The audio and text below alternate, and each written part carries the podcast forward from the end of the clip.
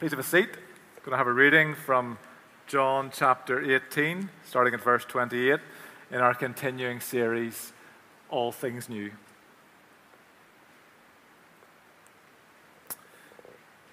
Then the Jewish leaders took Jesus from Caiaphas to the palace of the Roman governor. By now it was early morning, and to avoid ceremonial uncleanness, they did not enter the palace because they wanted to be able to eat the Passover. So Pilate came out to them and asked, What charges are you bringing against this man? If he were not a criminal, they replied, we would not have handed him over to you. Pilate said, Take him yourselves and judge him by your own law. But we have no right to execute anyone, they objected. This took place to fulfill what Jesus had said about the kind of death he was going to die.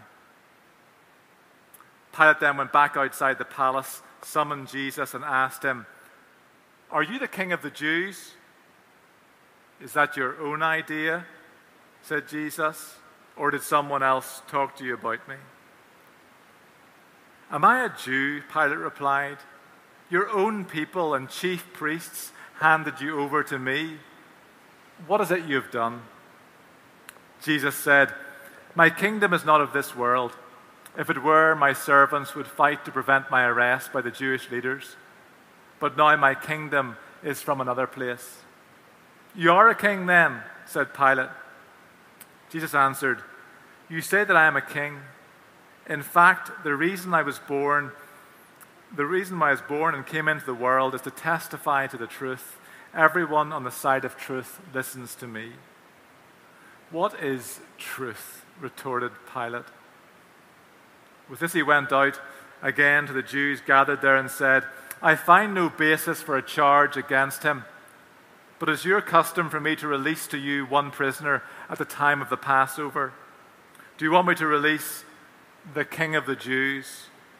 They shouted back, No, not him. Give us Barabbas. Now, Barabbas had taken part in an uprising. This is the word of the Lord. Thanks be to God.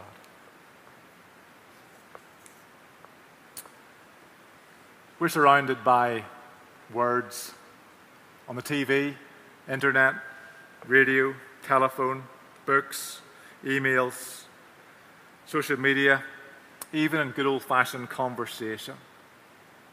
Words are everywhere, words are vital.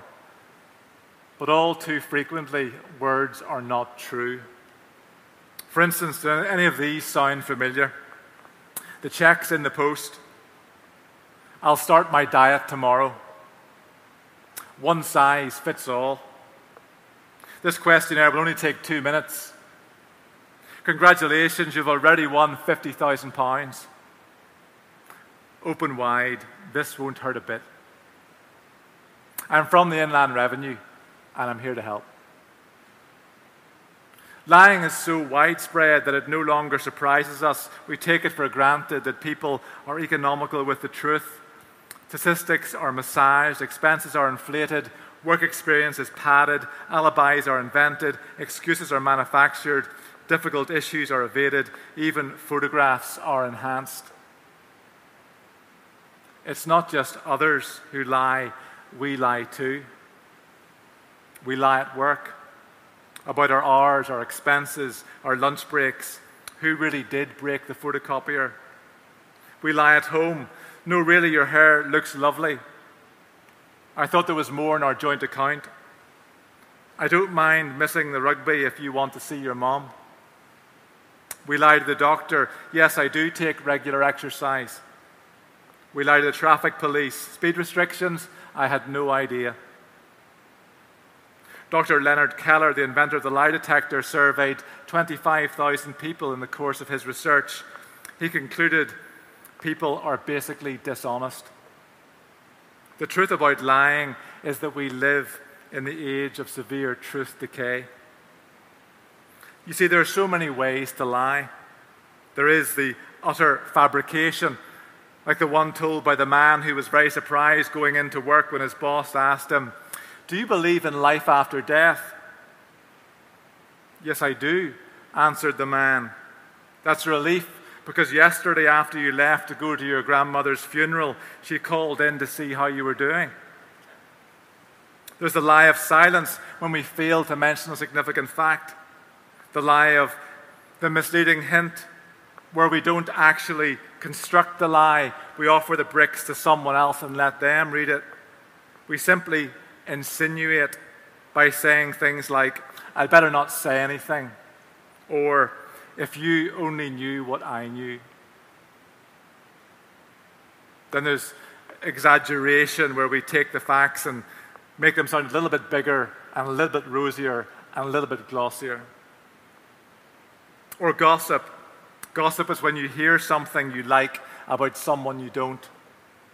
Gossip is repeating private information to someone who is neither part of the problem or part of the solution. Gossip is saying something behind someone back, someone's back that you wouldn't say to their face. Then, of course, there's flattery, which in many ways is the exact opposite. Flattery is saying something to someone's face which you would never say behind their back. Flattery is insincere praise, usually delivered to try and get something out of someone. As someone has said, flattery is an artificial sweetener and has no nutritional value. Why do we lie? We lie to deny the truth about who we are and what we have done. We lie because we're afraid of the consequences of truth. We lie because we're afraid we'll be found out. And we lie to save our own neck. The trouble with lying is that it hurts not only us, it also hurts other people. That's why the ninth of the tenth commandments that God gave the people of Israel was You shall not give false testimony against your neighbor. When we lie, people get hurt. The little white lie we told to get ourselves off the hook puts someone else on the hook. Adjusting our work record ever so slightly to make ourselves look a little bit better makes someone else look a little bit worse. Is there any coincidence that in this pandemic of lying is also an unprecedented level of family breakdown? The fabric of human relationships is woven with trust. When we lie, that fabric is torn apart. So, what do we do? The first thing is to let go of lies, to be aware of the power of the tongue it only makes up 0.045% of our body weight, and yet it can be our greatest asset and our most destructive weapon. In the Bible, James, the brother of Jesus, says, The tongue is a restless evil full of deadly poison. In the playground, we may have heard the saying, we may have even said it ourselves sticks and stones may break my bones, but words will never hurt me. Hardly ever was a greater untruth said. Long after broken bones have healed, the wounds caused by words can stay with us for years, decades, even throughout the entirety of our lives. Words shape us as human beings for good or ill. We need to be very careful what we say. As one proverb, goes, don't talk unless you can improve the silence. And we need to shun gossip, not just in terms of what we say, but also what we listen to. The person who listens to gossip is just as guilty as the one who speaks it. A good guideline is to ask ourselves before we speak how would I feel if the person concerned could hear us speaking? when we're listening to someone else, rather than just sucking in all the details like a vacuum cleaner, we need to challenge the speaker and have the courage to do that. Perhaps by asking questions like Are you sure? Have you checked this out? If you don't mind, I'd rather not talk about this. If we do that, then we'll become known as someone who is not willing to deal in gossip it won't make us popular, but it will gain respect. And remember, if someone is willing to gossip to you, they will probably also gossip about you. It's better to avoid gossip. There are much better things to talk about. So we need to let go of lies. We also need to hold to the truth, first of all, by being honest and then by being open. As the saying goes about being honest, say what you mean, mean what you say, but don't say it mean. It's about speaking the truth in love, and honesty is so refreshing. But being honest is not easy. It means admitting when we're wrong, when we're tempted to lie, placing truth above our own reputation. That can be very costly and uncomfortable, but it brings a smile to God's face, and in the long run, it will bring a smile to ours.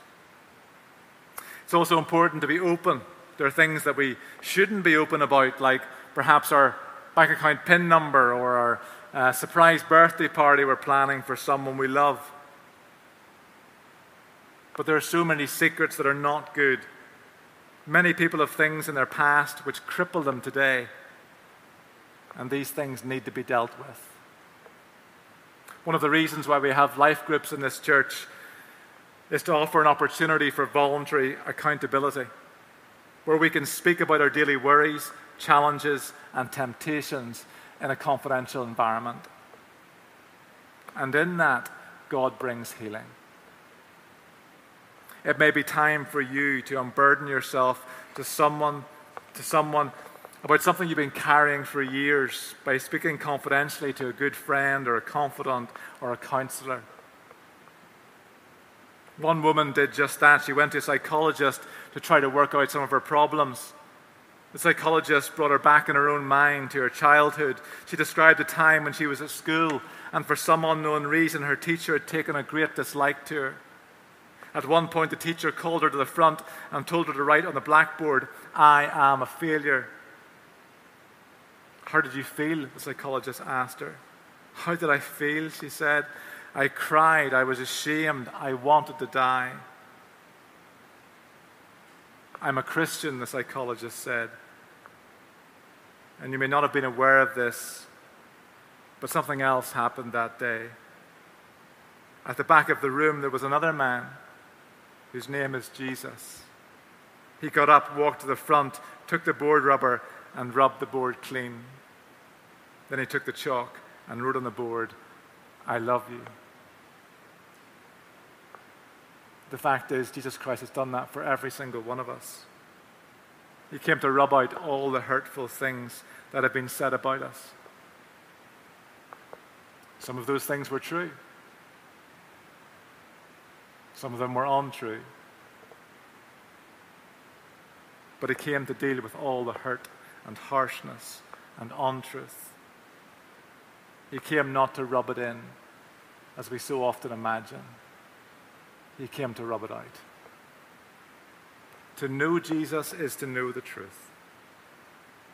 One person who knew him better than most, John the Apostle, our gospel writer, said this The Word became flesh and made his dwelling among us. We have seen his glory, the glory of the one and only, who came from the Father, full of grace and truth.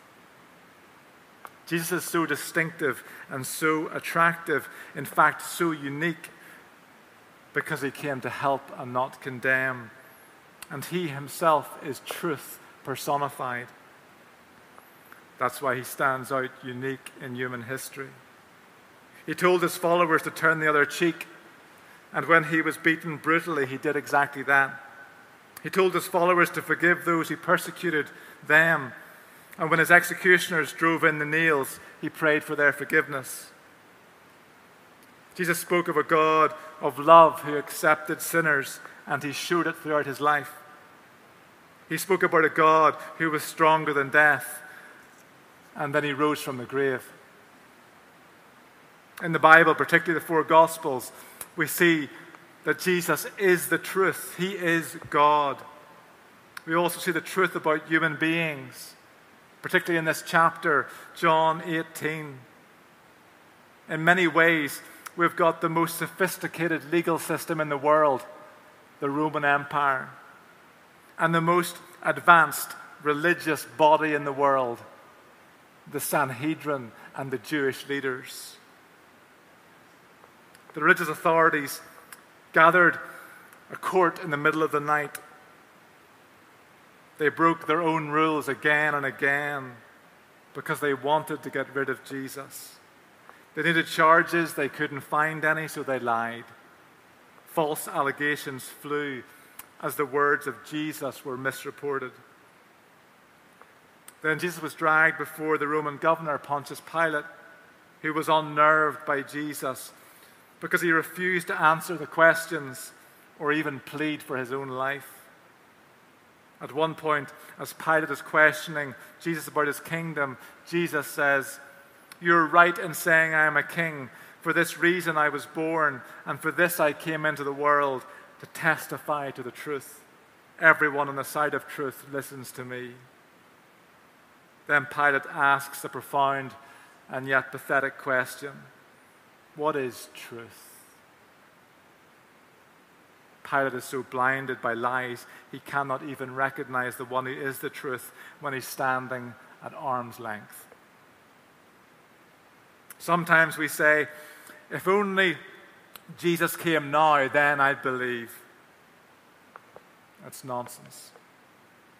If he came today, we would do exactly the same as we did then. We would try to change his views. We would find him deeply uncomfortable. We'd try to silence him. And when that failed, we would kill him. Jesus wasn't executed by lunatics, but by well educated, sophisticated, religious people who wanted to preserve the system and to avoid trouble. The people who Jesus executed were people just like you and me. Like Pilate, our tendency is to wash our hands of our own guilt. We want to blame somebody else. But Jesus, he does exactly the opposite. He extends his hands on the cross and he actually takes voluntarily the guilt of other people the guilt of us all. And he is raised from the dead. And he is among us this morning by his Holy Spirit. He is the way, the truth, and the life. There is no alternative. And he's here today to set us free from our web of lies. Lies that we've believed about ourselves, lies we've believed about God, lies we've believed about other people lies that we have spoken, lies that we willingly listen to, lies that we live. He wants to meet with us today to bring healing, forgiveness, transformation, and empowerment. He's among us today, longing to bring healing in our lives for words that were spoken to you or about you, words that have caused deep hurt. Those words may have been true or they may have been lies, but they were not spoken in love. They were harsh and unloving, discouraging, or even crushing. They may have been spoken yesterday, they may have been spoken 50 years ago. I wonder if, like me, you can remember conversations that happened 30 or 40 years ago particularly by someone who's in a position of authority a teacher, a parent, a grandparent, an uncle, or an aunt. Someone in a position of authority who spoke and humiliated you and crushed you. And today you can still remember where you were standing. And you can still remember exactly the words that were spoken. If that's the case for you, I want to encourage you come to the Lord today and be unburdened be healed. We also need forgiveness.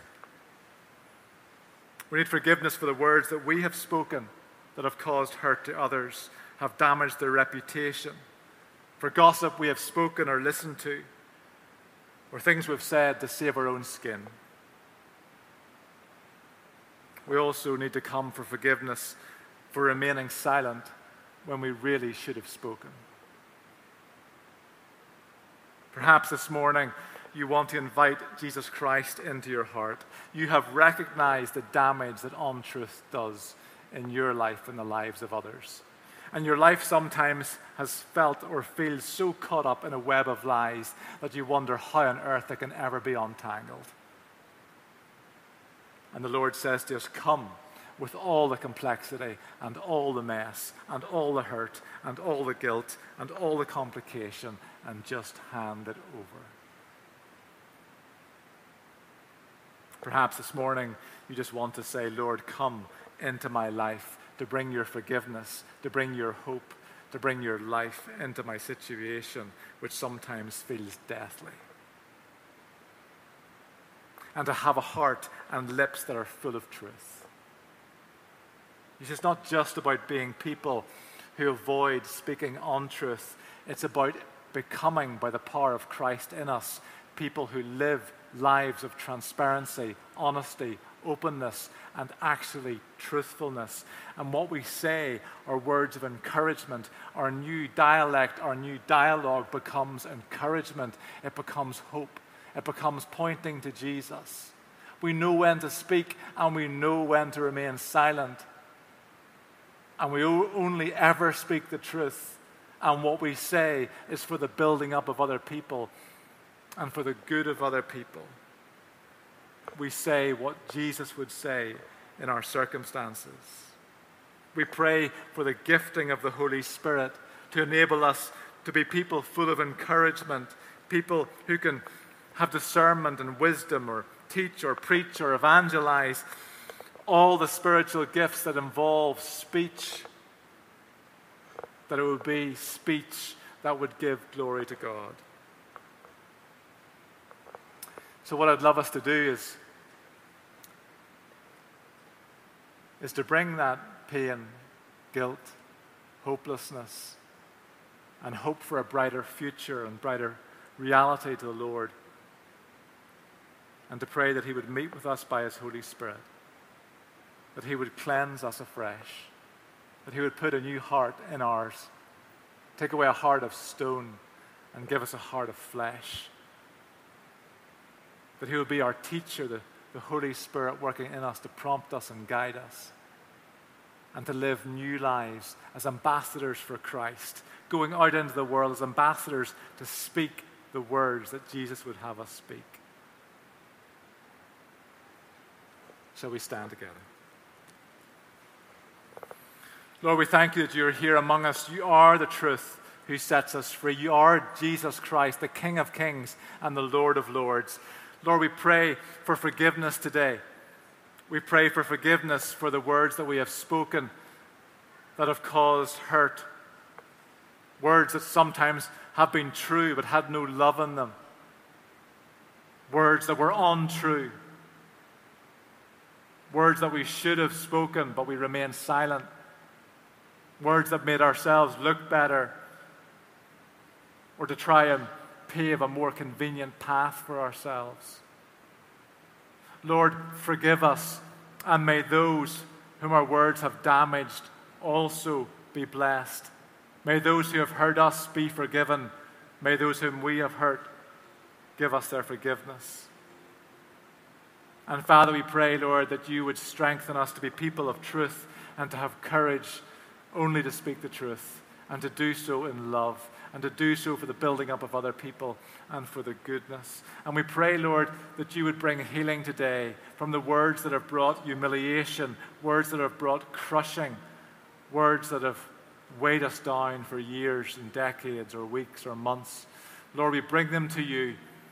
And we know today that you are saying to us by your Holy Spirit to listen only to your voice, to listen only to the voice of the Good Shepherd. Lord, attune our hearts and our ears, that we may only listen to what is good, that we may only speak what is good and true. Anoint our lips, anoint our ears, anoint our hearts and bodies. Give us clean hearts and clean lips, that we may be people of truth in a world of truth decay. And so, Lord, may you be glorified. And we thank you, Lord, that even though we fail in this over and over again, and we will fail in this again, we thank you, Lord, that you are a patient and loving God, and that your banner over us is truth and love, and that we are forgiven and set free. And before you, we can be transparent because we are loved just the way we are. We are forgiven just the way we are. And yet, Lord, you're painting a new future for us. So, Lord, as we meet with you, as you have promised, meet with us. Because you are true, your word is true, and you always deliver on your promises. You're with us now, you'll be with us always to the very end of the age. And you will declare the truth in that moment as we realize fully who you are and you will speak the truth and say, This one is mine. This one belongs to me.